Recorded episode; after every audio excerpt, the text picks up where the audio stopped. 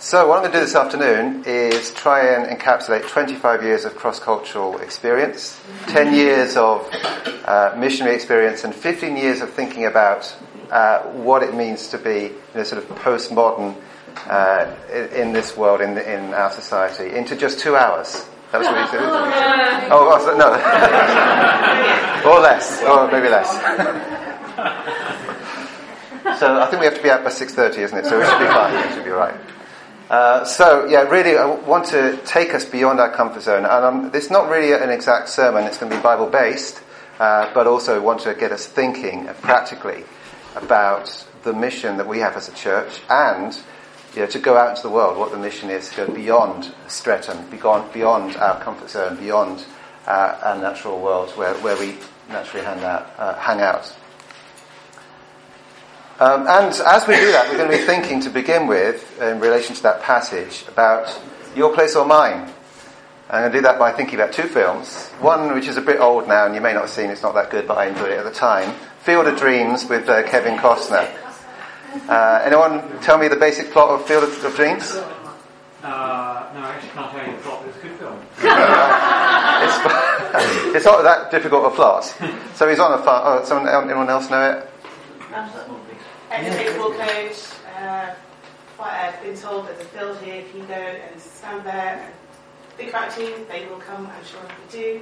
Um, they're legends though, they're not, they're not they're all sort of old, famous baseball players, and then a whole crowd of people come to go and watch it. It's a completely stupid movie, uh, but you know, it's just this. You build it in the middle of the field, and then suddenly people will come. That was uh, that's that film, and then there's another film or set of films and TV shows to boldly go where no one has gone before, which is, uh, yeah.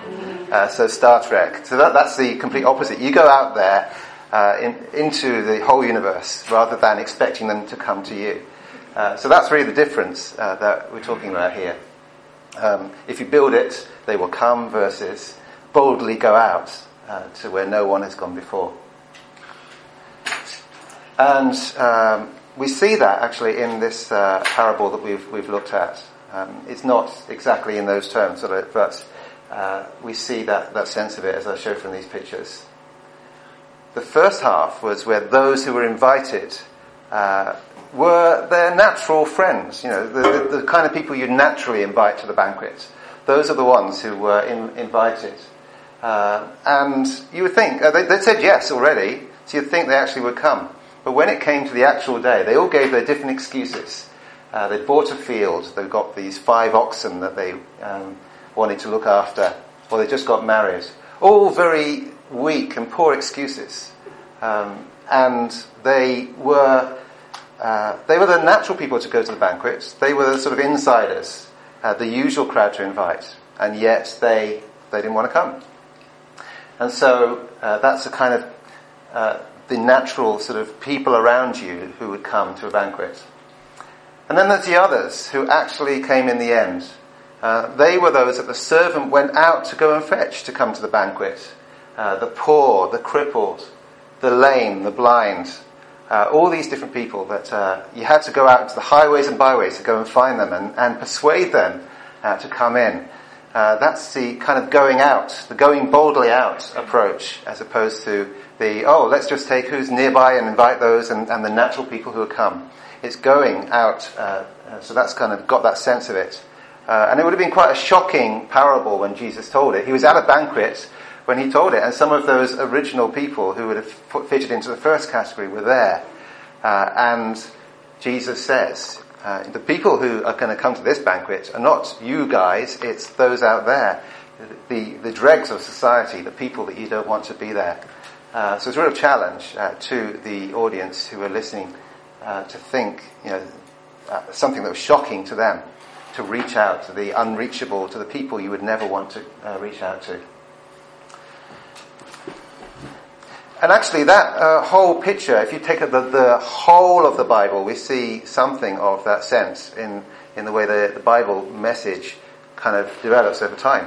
So if we go back to Genesis chapter 12 in uh, Abraham, uh, God said to Abraham, I will make you, you into a great nation, and all peoples on earth will be blessed through you. So Abraham was going to be the father of that nation, And there's talk of blessings for the other nations, uh, but it's starting with Abraham and the people of Israel. In fact, this is quite interesting uh, that in Exodus 19, verse 6, um, God says, just before giving the Ten Commandments, uh, to the people of Israel, You will be for me a kingdom of priests and a holy nation. Uh, it's not that that, uh, he would later on talk about the, the high priest and the appointment of, of the priests and the Levites and all of that kind of thing. But the whole nation was to be uh, a kingdom of priests, a holy nation. Uh, and that's uh, one where the other nations would look and that they would be drawn uh, to come to Israel, to worship with Israel, to worship in Jerusalem, to worship uh, at the temple. Uh, that was very much as a centripetal, if you want a, a, physical, a physics term, where it all comes inwards. Uh, or to, if you build it, they will come type of approach, if you want the Field of Dreams analogy.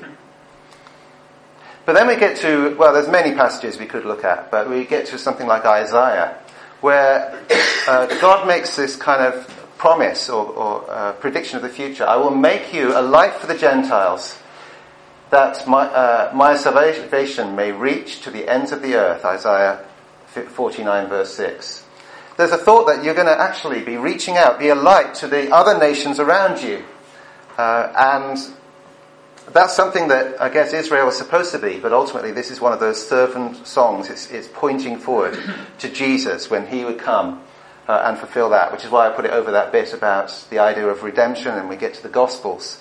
That's when Jesus came to fulfill this, to, to be a light to the Gentiles, to provide salvation uh, to the ends of the earth. It's all through Jesus, isn't it, that this happens. And then Jesus, as we've seen uh, last week, as you see at the end of uh, Matthew 28, and you see it in Acts, he says, uh, You will be my witnesses to the early church, to the disciples, uh, to the Christians, who, uh, the, the, first Christians.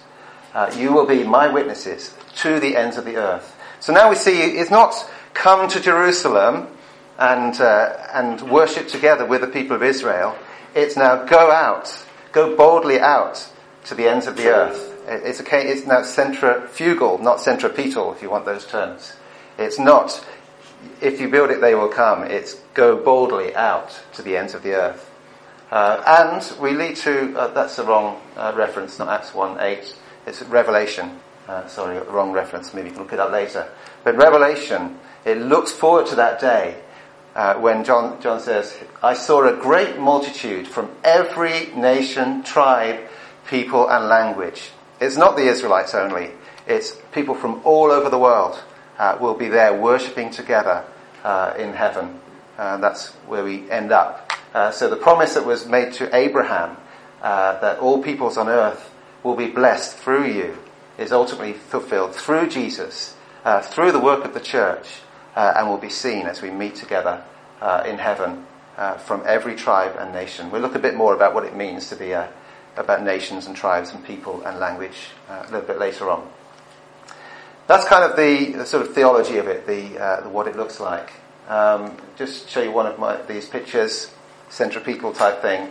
So in the Old Testament it was like this. You've got Israel and these other surrounding nations. There's very much a sense that they were to come uh, and uh, join with Israel to worship together. Uh, but then when we move to the New Testament, we see that the church is to go out uh, into places. First of all, Jerusalem, Judea, Samaria, the world, the ends of the world. It's that movement out, further and further out, was the mission of the church. And whereas uh, previously Israel was a kingdom of priests uh, and a holy nation, uh, as we've seen in 1 Peter 2, verse 5, we've seen this, read this verse a number of times over the past few weeks. Uh, it's no longer a, a nation, but it's the individual people. You are like living stones and being built into a spiritual house to be a holy priesthood, offering spiritual sacrifices acceptable to God through Jesus Christ. 1 Peter 2 verse 5. Each one of us uh, is a part of that now, and we, in our different places, get to go out uh, and bring the gospel to those who need to hear it.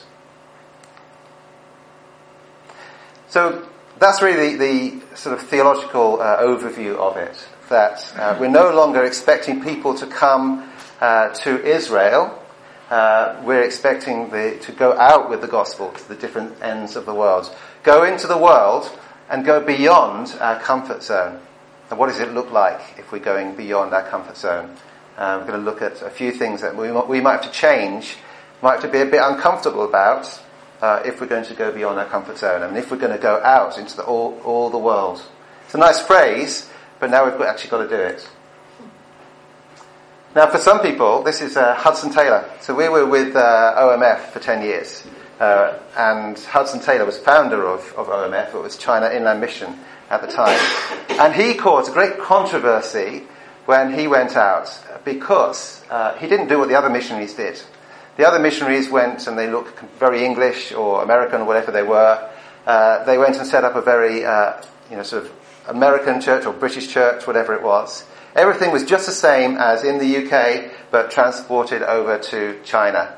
Uh, and that was the way they did mission. They set up these mission compounds, and you know, inside there, you'd think you're in uh, the West. It would be very uh, westernized.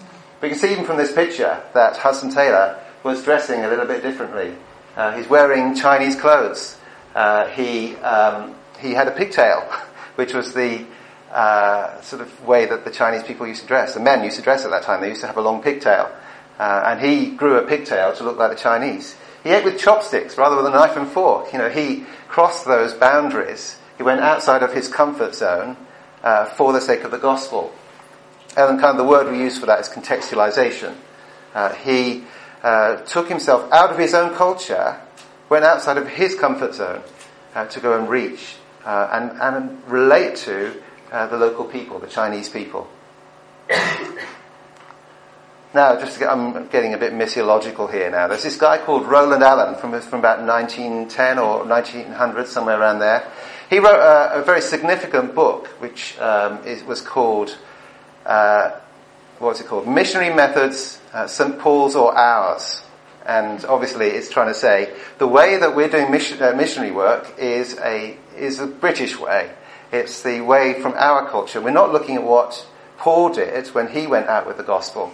And so he sort of challenged the way that mission was done, in the same way that Hudson Taylor was challenging uh, the way that mission was done.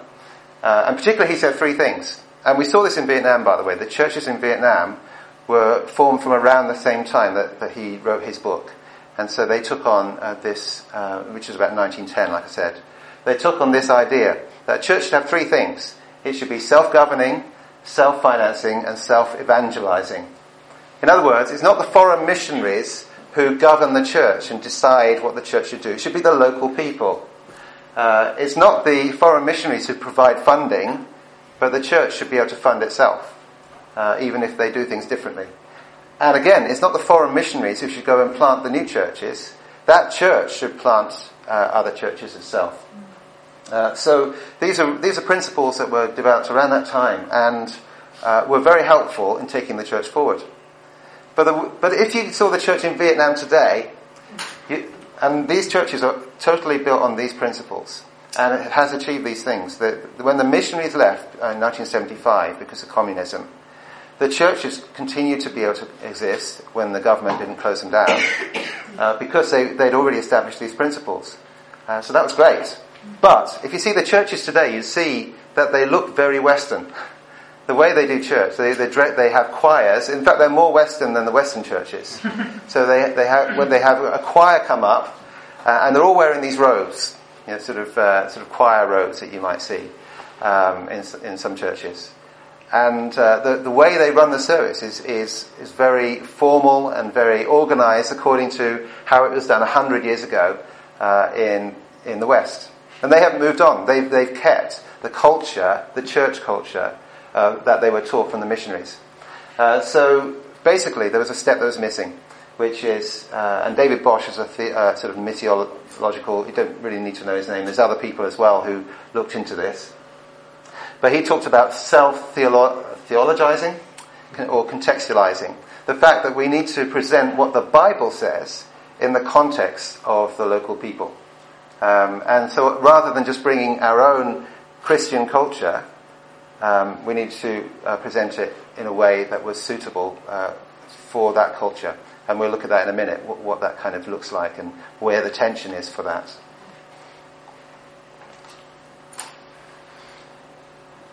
So that's a, kind of the, the missiological theory of it. What does it look like in practice? Well, if we're going to do mission beyond our comfort zone, we need to change some things about what we do. And one of the things we might need to think about doing is changing how we evangelize, uh, because the world has not stayed the same, uh, and we may need to evangelize in a different way. Previously, in the before this century, uh, you could evangelize actually very easily, um, because people would just come to church. Uh, so, in a church service, as long as you preach the gospel, you've got people coming in uh, who are not Christians. Uh, they may be religious, they may be respectable. They may be family members, your children, your grandchildren, whoever. They'll be coming to church because that's what everyone did. And so in church, you could evangelize, you could preach the gospel and take people from being not Christians to Christians. You had that opportunity to do that. Uh, because if you build that church, they will come. Right? That was the way it worked. But now it's not the same, is it? So 21st century uh, Britain is not like that. Now we need to boldly go. It says boldly go at the side, just off the edge. Uh, and we need to go out to these different people. We need to go out to, so it's quite small, I'll read them out. We need to go out to the, to the agnostics, to the atheists, to the outcasts, to the minorities, to those of other religions, to those who are unchurched. Right? Before there weren't really anyone who was uh, who were unchurched. They may have uh, we'll see, they may have been de-churched, they may have gone to church and stopped, but, but now there's a whole bunch of people who know nothing about church whatsoever. We could never expect them to come to church, um, just walk in off the street. It's not going to happen. We have to go out to them. Uh, so w- w- the church has to change how to evangelize compared with how we used to do it um, in last century and before. Uh, there needs to be that change, and probably uh, the, the church in general has been quite slow uh, to pick up the fact that we need to do that. We need to change how we evangelize. And what does that mean for us? That's something to think about. How do we need to change how we evangelize in the light of the fact that people are not just going to walk in no matter how up to date our services are? We also need to change what we say.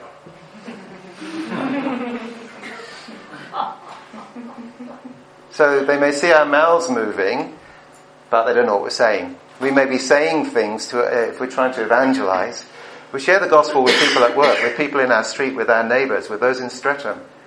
Uh, we, we, can use all kinds of words, uh, but they, they just won't understand us. We talk about grace, we talk about sin, we talk about redemption, we talk about forgiveness, we talk about all of those things. We talk about God, we talk about Jesus. What do they know about those things? They may have some vague idea, but we can't assume that they, they are even speaking the same language. Uh, the words come out, but they don't know what we're saying.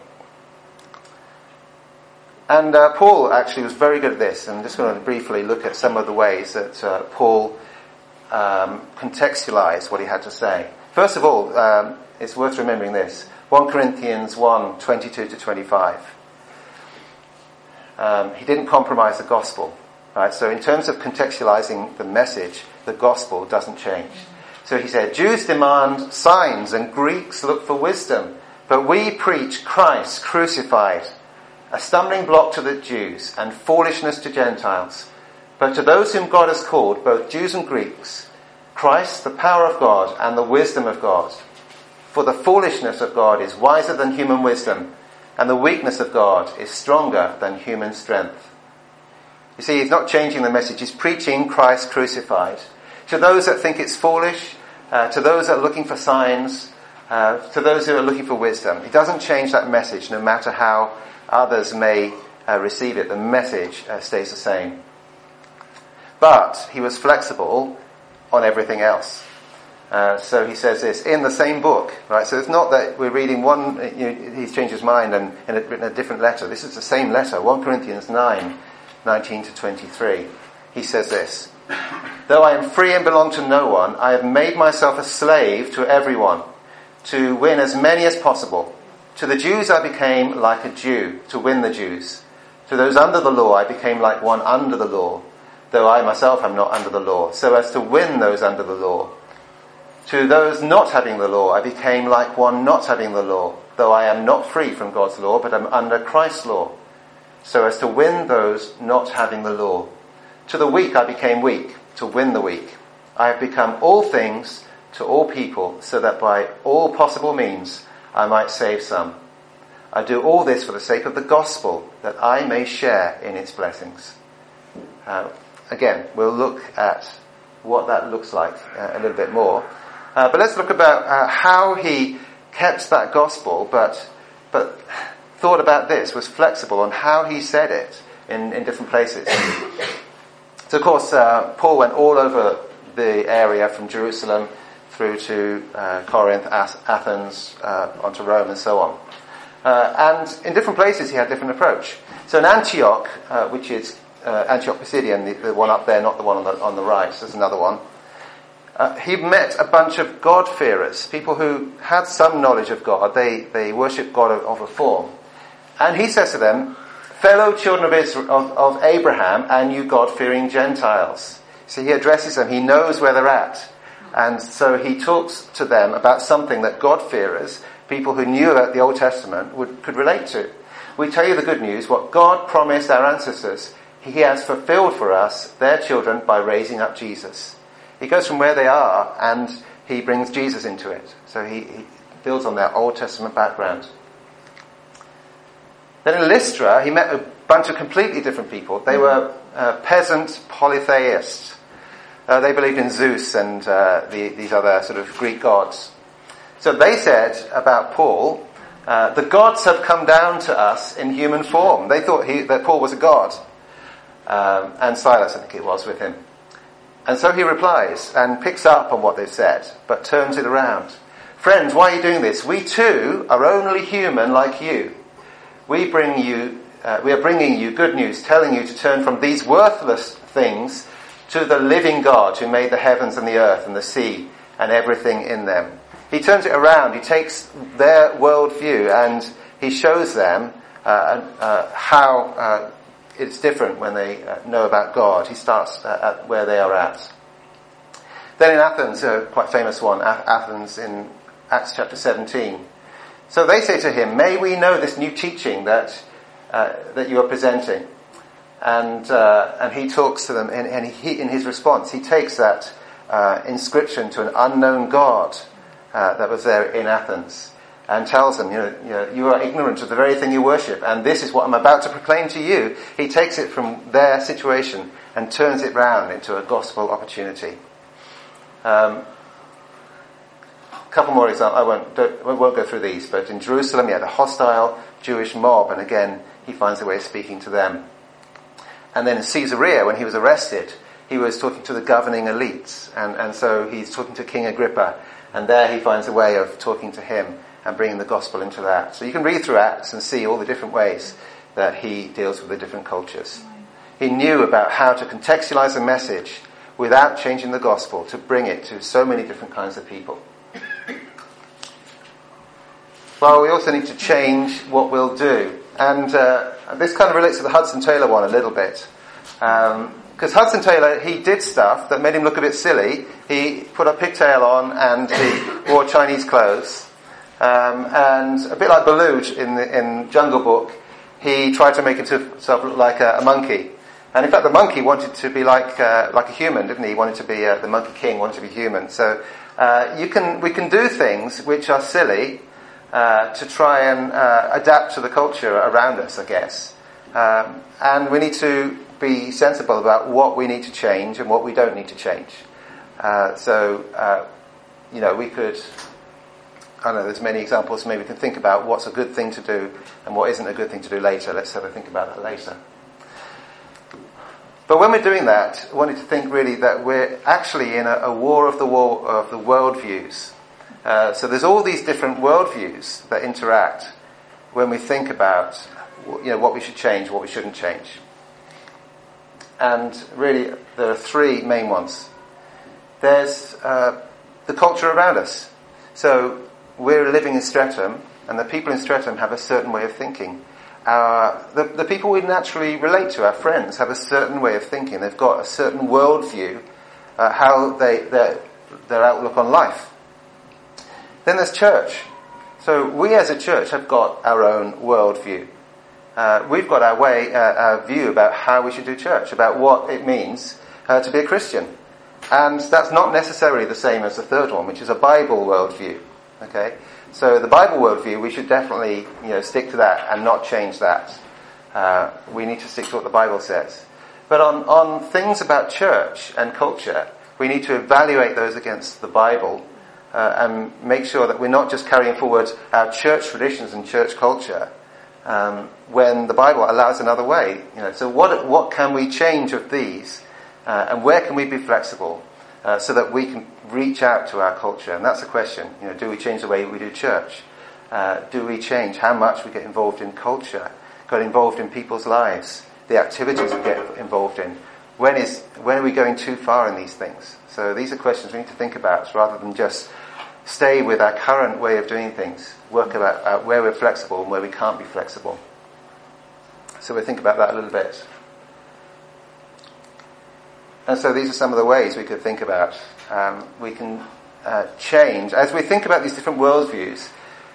What can we change to reach our friends? What can we change about the things that we're doing with our, our lives? Uh, how we're interacting with those of maybe even the same culture as us, um, but are we spending all our time in our church culture that we have no time uh, for the cult- to reach out um, to our friends? What can we change so that we can reach out better to our friends? Thinking a bit further afield, not just those friends, not the people we're comfortable with, but what about those from other people groups, other cultures? Um, and there are plenty of those in Streatham. What are we doing to, uh, and what can we change so that we can cross over those barriers. It's a little bit harder now, isn't it? It's bad enough reaching out to our friends. We have a Christian culture and we need to reach out to our non-Christian friends. That's bad enough. But what about other people groups who have very different ways of doing things quite often? What about this one? This is interesting. And I picked up this one from a, uh, an example of North Korea. Uh, so,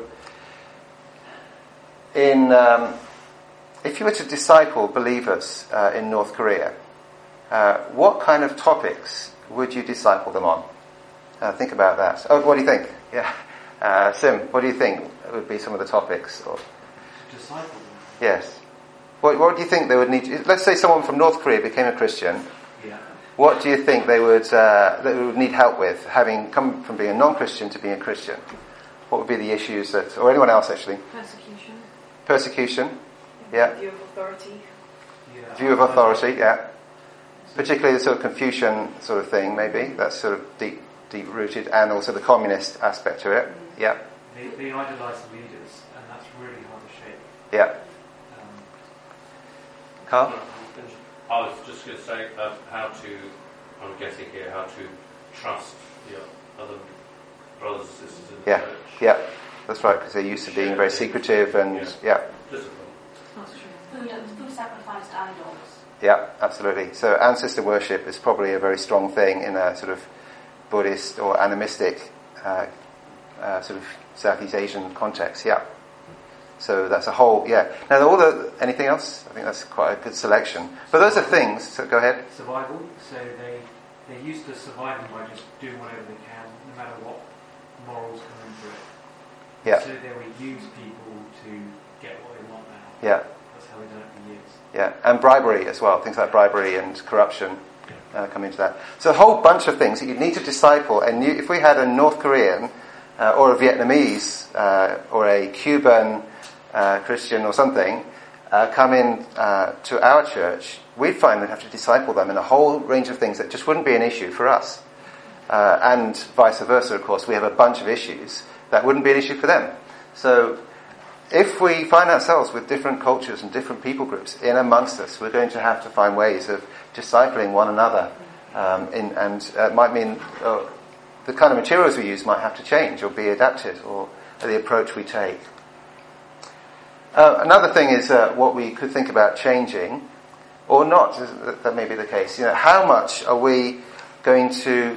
You know, talked about uh, going out into the world or uh, attracting people to come in. You know, how much do we make the church attractional so that people want to come here versus how much do we make the church, uh, uh, do we as a church go out there uh, missionally, which is a kind of a word that uh, sums up all this sort of cross-cultural contextualization type of stuff. You know, how much we're looking to go out there versus how much we're looking for people to come in. Uh, what do we need to change so that we can do one or the other better? Uh, these are, you know, lots of things to think about if we're serious about reaching out to d- different cultures just in Streatham, let alone the rest of the world. And then we also need to think about changing who we go to. That's kind of mixed in with that. So we saw in Acts, didn't we? Jerusalem, Judea, Samaria, and beyond. We saw that sort of going out further and further to going boldly out. And in our context in this society, that means going, it used to be, as I said before, the churched, the religious, and then it became the de-church, those who used to go to church and we're trying to get to come back. But now we're very much moving into the unchurched, people who've never been to church. We need to go further out uh, to find ways to bring the gospel to people. We need to change who we go to now compared with who we used to uh, try and reach. And that means uh, we need to reach out to uh, the, the, culture that we're familiar with, the different people groups of Streatham, and the whole world really, beyond Streatham as well. We need to think about how we can reach beyond Streatham. Just going to finish off with a couple of quite technical things uh, which uh, relate to mission, but I think uh, really quickly, and then we'll have some time to think about some of these things. If we're going to go out into all the world, to all people, what, is it, what does all people mean, first of all? And uh, the, the, term that we've looked at, uh, it says uh, nations go out in, into all the world. Uh, the, it talks about all nations um, is actually the, the word we often use now is people group. You know, so it's a group of people uh, who share things in common. Uh, and the reason that uh, it's quite popular to talk about this is, is, probably this verse. This has been the motivation for mission around the world for, you know, for many years. The verse that says, And this gospel of the kingdom will be preached in the whole world as a testimony to all nations, and then the end will come. So mission has often been driven by a desire to see the, you know, see Jesus return, um, on the basis that, you know, we need to get the gospel out to all the nations. Uh, but that word nation doesn't mean country, uh, it means peoples. You know, that's the, more the sense of it, the word uh, people. Um, but what is a people? And there are different definitions, but one definition that uh, is quite commonly used is this. A people group is the largest group within which the gospel can spread as a church planting movement without encountering barriers of understanding or acceptance. That's a bit uh, bit wordy, but it's, it's one, you find this on the Joshua Project or some you know, website like that. Basically, they're saying the gospel can only spread if you've got a bunch of people who can understand the gospel, you know, if they've got something in common. Now, it might be the same language, but it also involves culture. Uh, so, lots of people uh, in, I, I know, International Cafe, they can speak English, uh, but there's still that cultural barrier that makes it so that the words that are said uh, don't really make sense. Uh, you can say the same words, but they don't understand because they don't have the cultural background to put it in a context. Uh, so when we think about people groups, you've got to think of groups of people that you need to actually take a different approach to evangelize because uh, the words that you use won't be understood otherwise. So that means that in Streatham itself, there'll be whole areas where we need to take different approaches to reach them with the gospel. Uh, because they simply won't understand the language that we use. Um, even if we were to talk about middle class and working class, you probably find uh, that people have different ways of understanding things, and you have to have different ways of speaking to those groups. And often, uh, in terms of people groups, that may depend on these different factors. So, it, it, obviously, the country you're in will affect it, the language you speak. So, for Vietnam, you could say Vietnam is an unreached country, but that doesn't really work because Vietnam has 80 people groups um, some of which may have been reached with the gospel, others not, all in the same country. So you have to look at language and ethnicity and culture, and all of these together help you know who, where you've got a different uh, people group. Another thing to say about, just finally, about unreached. So we don't want to just go to people groups, but we want to focus on unreached people groups on the basis of that Bible verse. Uh, we want to take the gospel out uh, to all nations uh, to all of these people groups where the gospel hasn't gone to. Uh, but what does it mean to be unreached? That's another term. Uh, and uh, here's a, one definition again. A people group is unreached where there is no indigenous community of believing Christians able to evangelize this people group. So, in other words, there may be one or two Christians among a people group, but there's not enough that they can uh, go and reach out to their own people. So they need outside help. Uh, but they get to a certain point when there's enough Christians among them that they're able to spread the gospel themselves without help from outside. Uh, so that's uh, an unreached group is a group that hasn't met that, that isn't able to reach out with the gospel itself. And how many unreached groups are there? Are there? Nobody knows, right? Uh, it depends how you count them, and and different groups use different ways of counting them. So one group says there are 13,000 people groups around the world, and 4,000 of them are unreached. Another group says there are 27,000, and 13,000 of them are, are, unreached.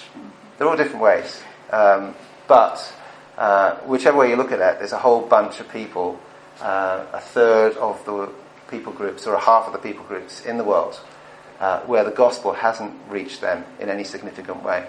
Uh, so the task is huge. Um, there's a lot to be done um, to reach the different people with, with the gospel.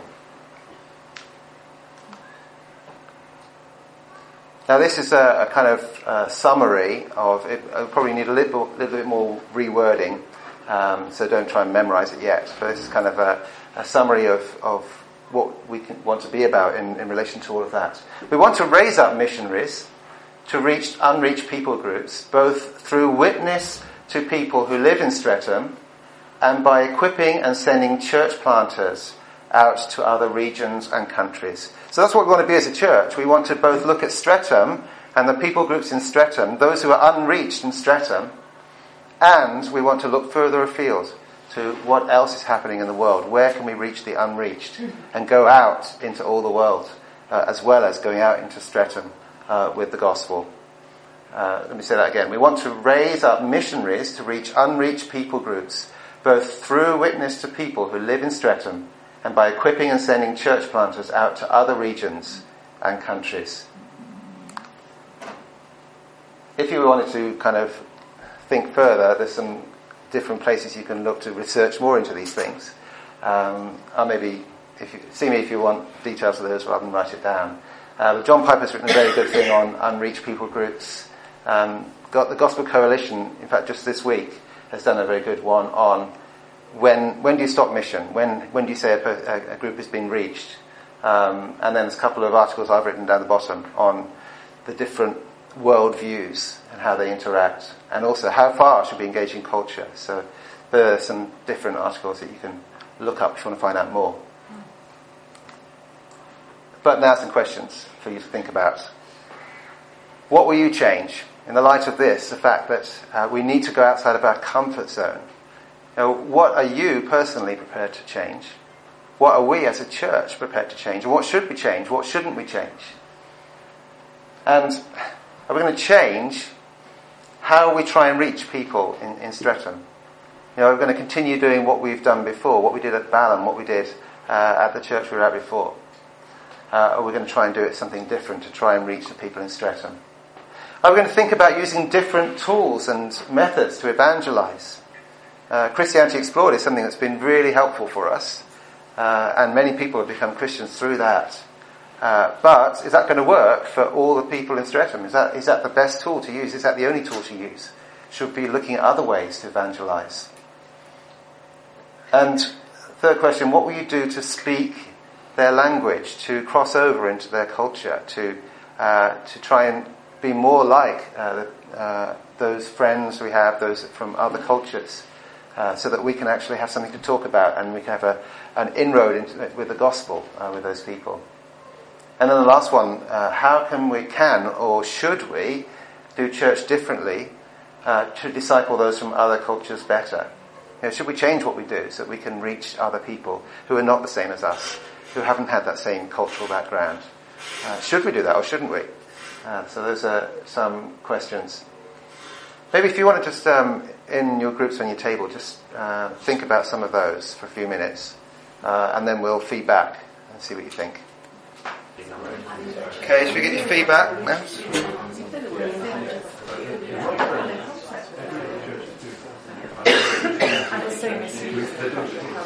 Right. Um, Anyone want to share their feedback with uh, that you had on these questions?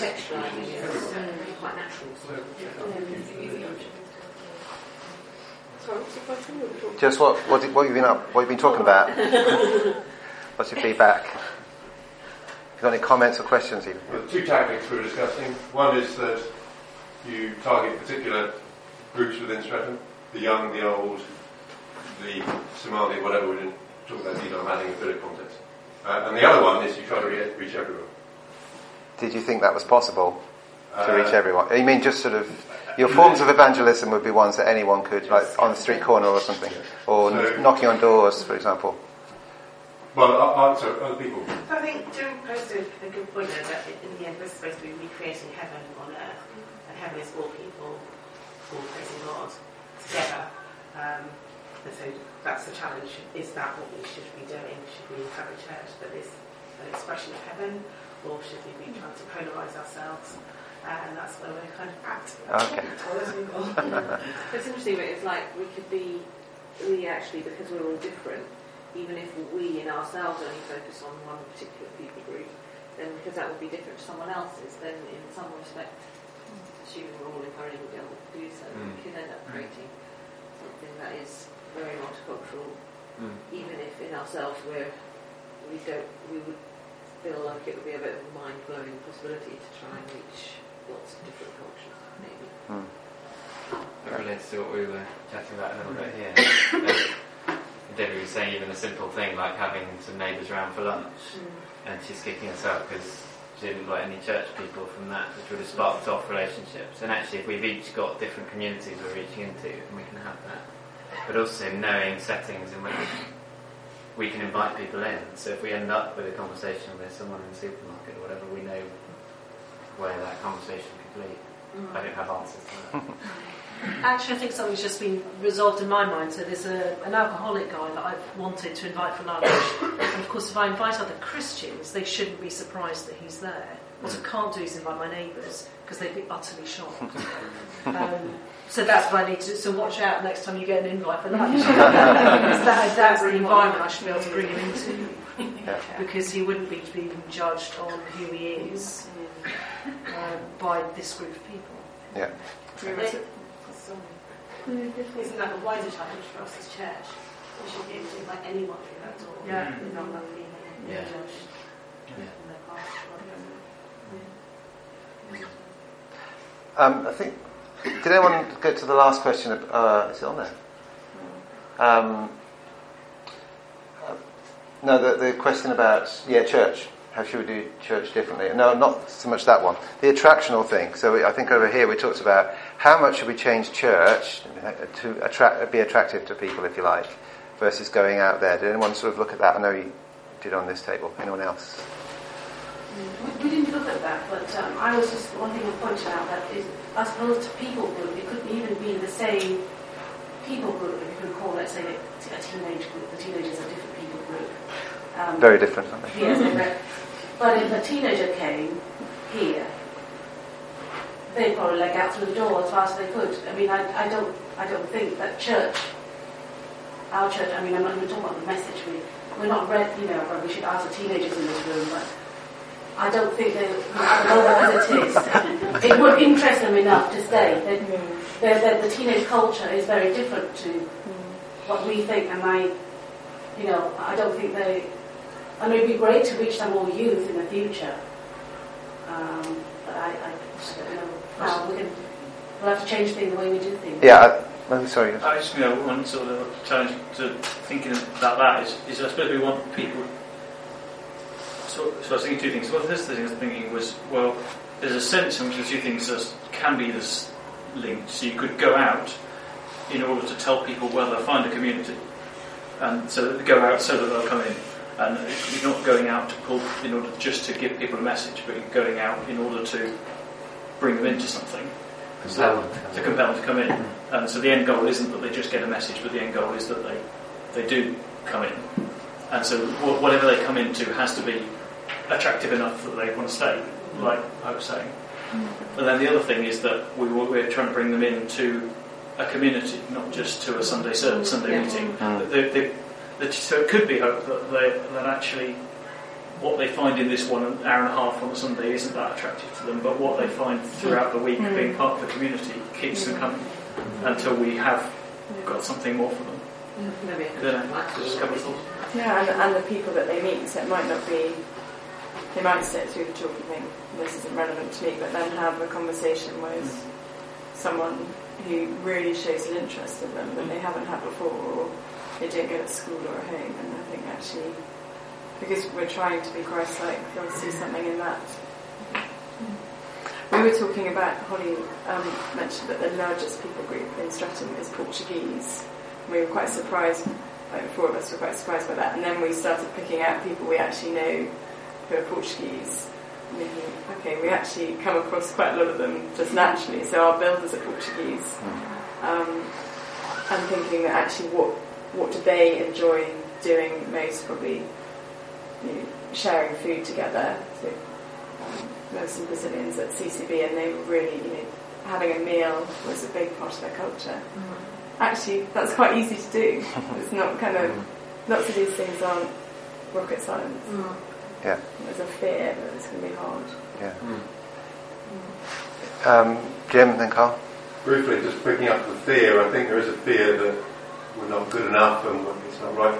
We're meeting in the Streatham Youth and Community Trust building, and we're saying we're going to struggle to meet the youth. Well, we're in their house, yeah. yeah. so let's, uh, I think, Yeah. maybe not fear too much.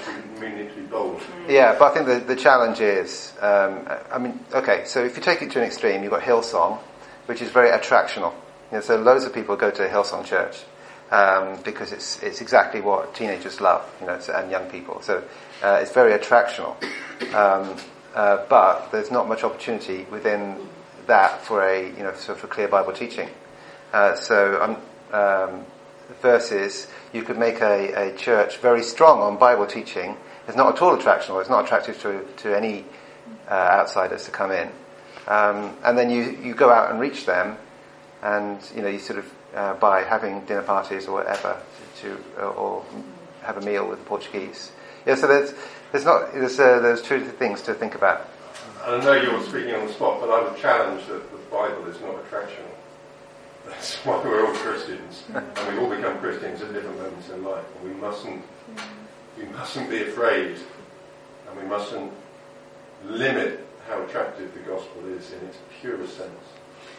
Thinking about my own conversion, though, the thing that is attracted to me the people at the TRC, that's the first thing that held me there, and over time being made to attend Jesus. And also their, their enthusiasm for Jesus. Yes. So Yes, someone saying actually, you know, like, I think I first met Jesus through, you know, I was 17 and a guy of 23 saying, Jesus is you know, someone you want to get to know.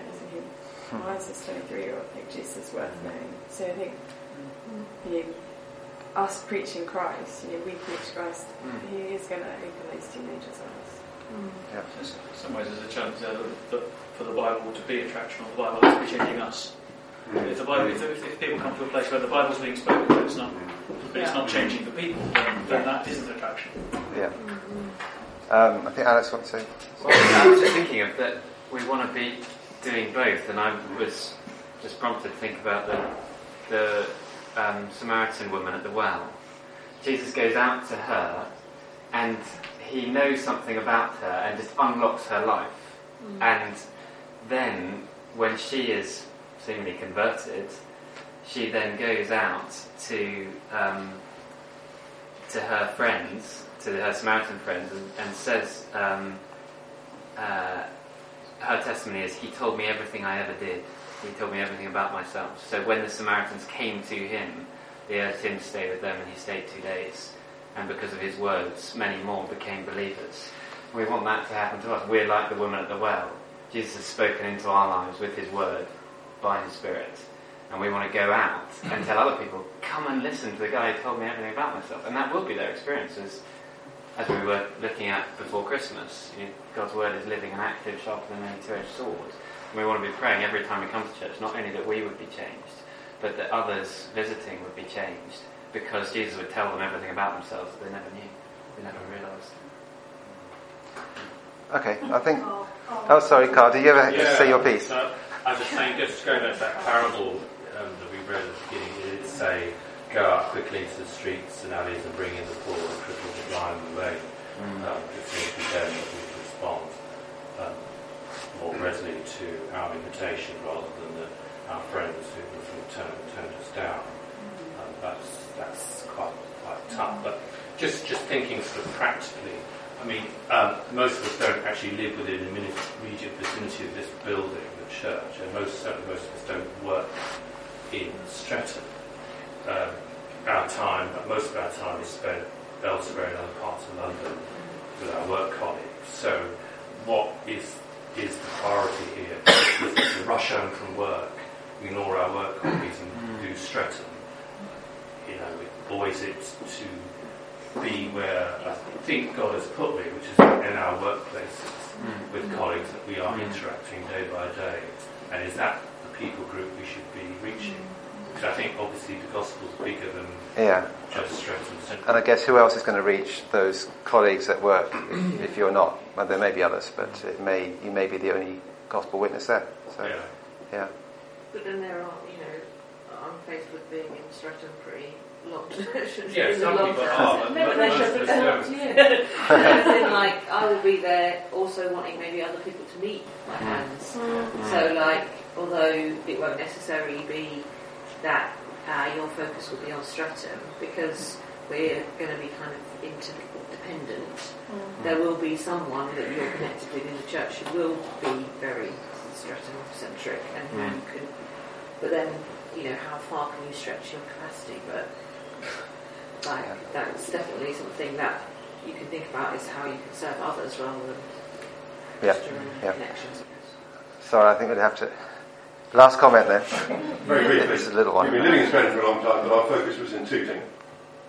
Since our focus has changed to Streatham, it has transformed the relationships we have with people around us in Streatham. Mm. That's it. Just a testimony. Really. I- I, think this is the, the intention of this is very much to get people thinking, and not to give the answers. Uh, but you know, we, we can just keep the status quo, do, do what we've always done, or we can think about how can I go out, outside my comfort zone, and uh, with a, a view to bringing the gospel to you know, the people around me. So uh, you know, keep on thinking and praying about it.